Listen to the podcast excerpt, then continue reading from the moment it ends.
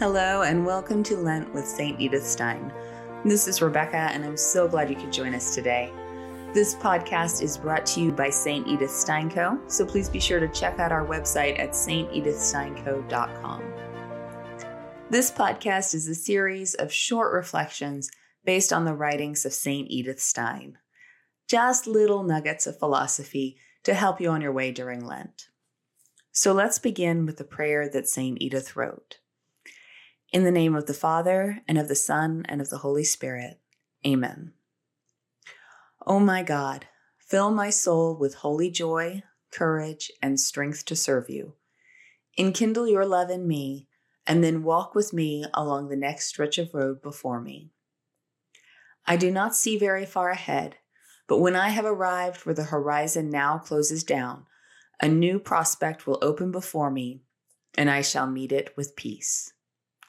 In the name of the Father, and of the Son, and of the Holy Spirit. Amen.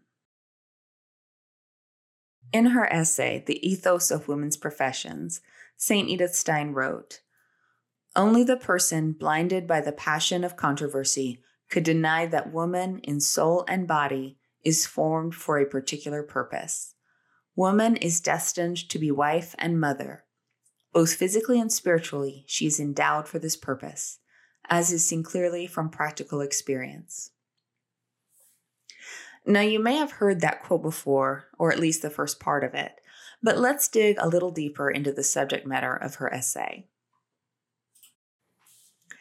As we begin, it's important for us to remember that every human soul is unique and has been designed with a unique purpose.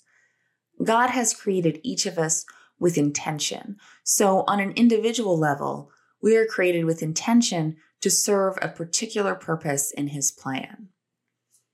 Now, while He's created each of us with a unique purpose, He created human beings with a common human nature.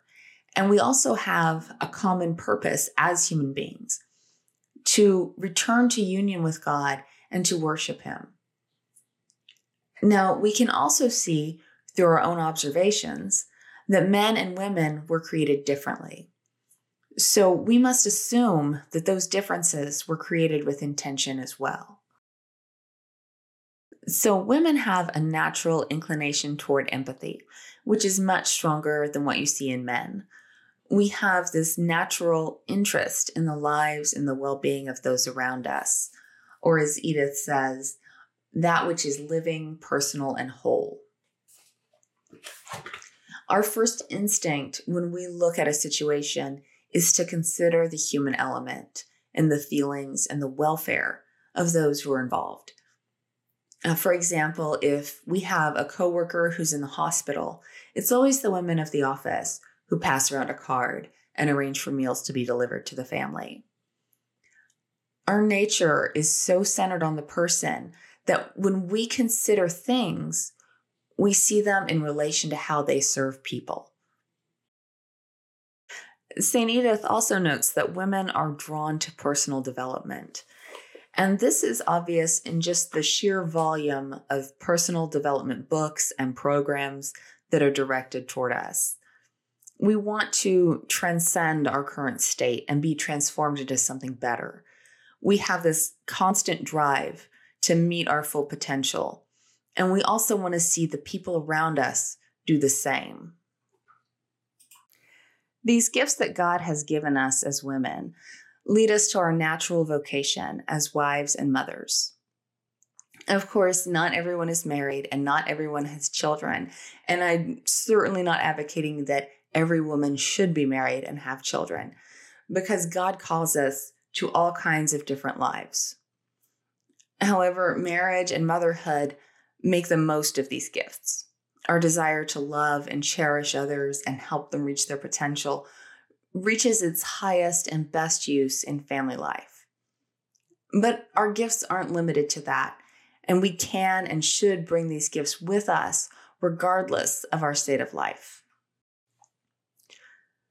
Unfortunately, we can end up suppressing our feminine nature, and this can be the result of abusive relationships or other difficult situations where maybe showing empathy and caring for others caused us to be taken advantage of.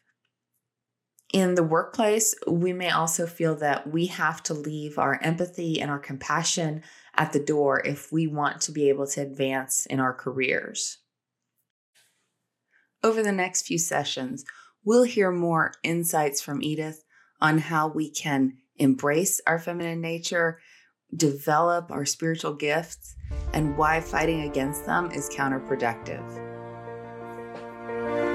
Thank you so much for joining me today, and I hope that you'll continue to tune in as we reflect on the writings of St. Edith Stein throughout this Lenten season.